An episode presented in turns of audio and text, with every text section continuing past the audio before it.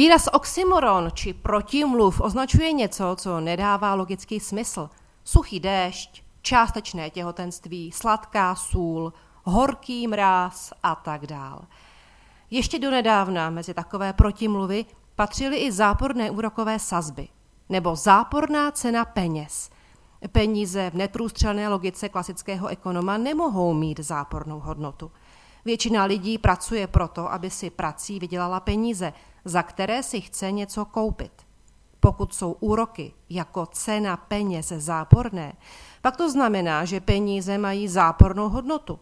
Mají-li peníze zápornou hodnotu, znamená to, že práce má zápornou hodnotu. Máli práce zápornou hodnotu, pak se nevyplatí pracovat. No a nevyplatí-li se pracovat a nevyplatí-li se mít peníze, pak to znamená, že se nevyplatí si za tyhle peníze něco kupovat, neboli nevyplatí se kupovat si nezbytné věci potřebné třeba k přežití. Podivné úvahy, že? Dostaneme se třeba k tomu, že život má taky zápornou hodnotu? Jak by mohl? Ale v pokroucené logice centrálních bankéřů, v jejichž myšlení je možné, aby peníze měly zápornou hodnotu, to patrně možné je. Vzpomeňme slov bývalého guvernéra americké centrální banky Elena Greenspena. Řekl, pro výnosy amerických dluhopisů neexistuje žádná bariéra. Nula neznamená nic víc než jen číslo. Konec citace. Jak v dnešní době pravdivé – a důvodem je monetární politika Evropské centrální banky, která je zase motivována především snahou vyřešit dluhovou krizi a podržet v eurozóně jižní státy. Kdyby tedy země nebyly združené v eurozóně, nepomáhala by jim hromadně Evropská centrální banka, tudíž bychom v zemích jako třeba Německo nečelili záporným úrokovým sazbám.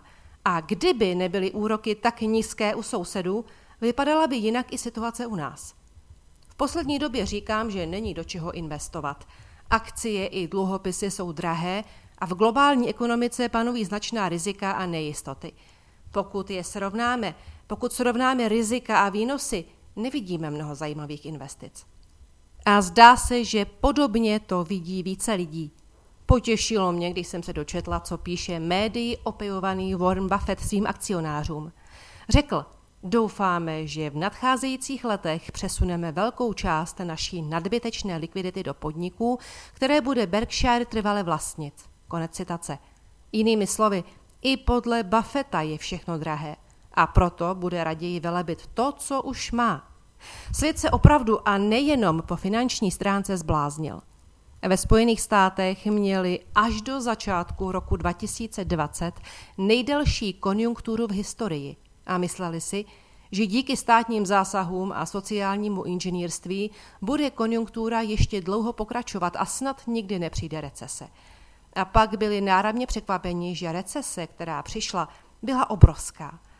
Tak se alespoň řeklo, že za ní může pandemie, ačkoliv ta ji jenom trochu urychlila. V Evropě na počátku roku 2020, ještě před rozšířením pandemie, už v některých ekonomikách recese byla a přesto nás představitelé eurozóny i Evropské unie přesvědčovali, že Evropě recese nehrozí, jen takové docela maličké dočasné zpomalení.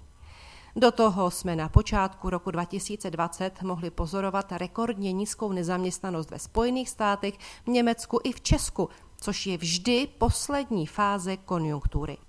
A skoro nikdo se nevzrušoval a blížící se tsunami neviděl.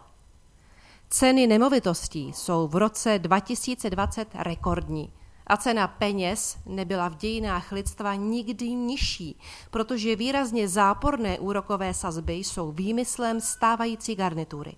Svět není normální. Na mnoha frontách čelíme nepřirozeným nerovnováhám. Má v tomto prostředí ještě vůbec smysl spořit a investovat? Lidé jsou z toho často velmi frustrovaní. Přesněji řečeno, nejen z toho, že se prudce zvýšila rizika pro jejich osobní finance, pro jejich zaměstnání, pro jejich podnikání, ale i obecně jsou stresováni covidovou hysterií. Například profesor Heschel pro časopis Reflex uvádí, kolika násobně se od počátku roku zvýšily různé druhy psychických poruch. Příčiny jsou zjevně v kombinaci všech výše uvedených faktorů. A tak je logické položit si otázku, kdo za to může, že jsou lidé vystaveni takovému stresu. A protože jsem ekonom, tak se musím ptát, kdo za to může, že ekonomika a úspory dostávají takový zásah? Porovnali jsme s mými kolegy statistiky za několik měsíců, a to z různých oblastí ekonomiky a z různých zemí. A závěry mají poměrně trpkou pachuť. Na základě dat totiž můžeme konstatovat. Za prvé, čím tvrdší epidemiologická opatření stát přijal na počátku tohoto roku, tím vyšší byly ekonomické ztráty na počátku roku. Za druhé, čím tvrdší epidemiologická opatření stát přijal na počátku roku, tím vzniklo ve společnosti nižší promoření a imunizace. Za třetí, čím byla nižší imunizace společnosti vytvořená na začátku roku, tím silnější musí být a také je druhá vlna nákazy. Za čtvrté, čím silnější je druhá vlna nákazy, tím větší je následná spontánní uzávěrka ekonomiky, protože nemocní lidé prostě nepracují. Za páté, čím vyšší je dnes spontánní uzávěrka ekonomiky, tím větší jsou a budou ekonomické ztráty při druhé vlně. Neboli, když těchto pět bodů spojíme dohromady, a to je vážně libové zjištění, Čím vyšší ekonomické ztráty stát na počátku způsobil svou administrativní regulací, tím vyšší spontánní ztráty zažíváme nyní při vlně druhé. Čím víc, tím víc. Čím víc se do ekonomiky šťourá, tím hůř se všichni ve spolek máme.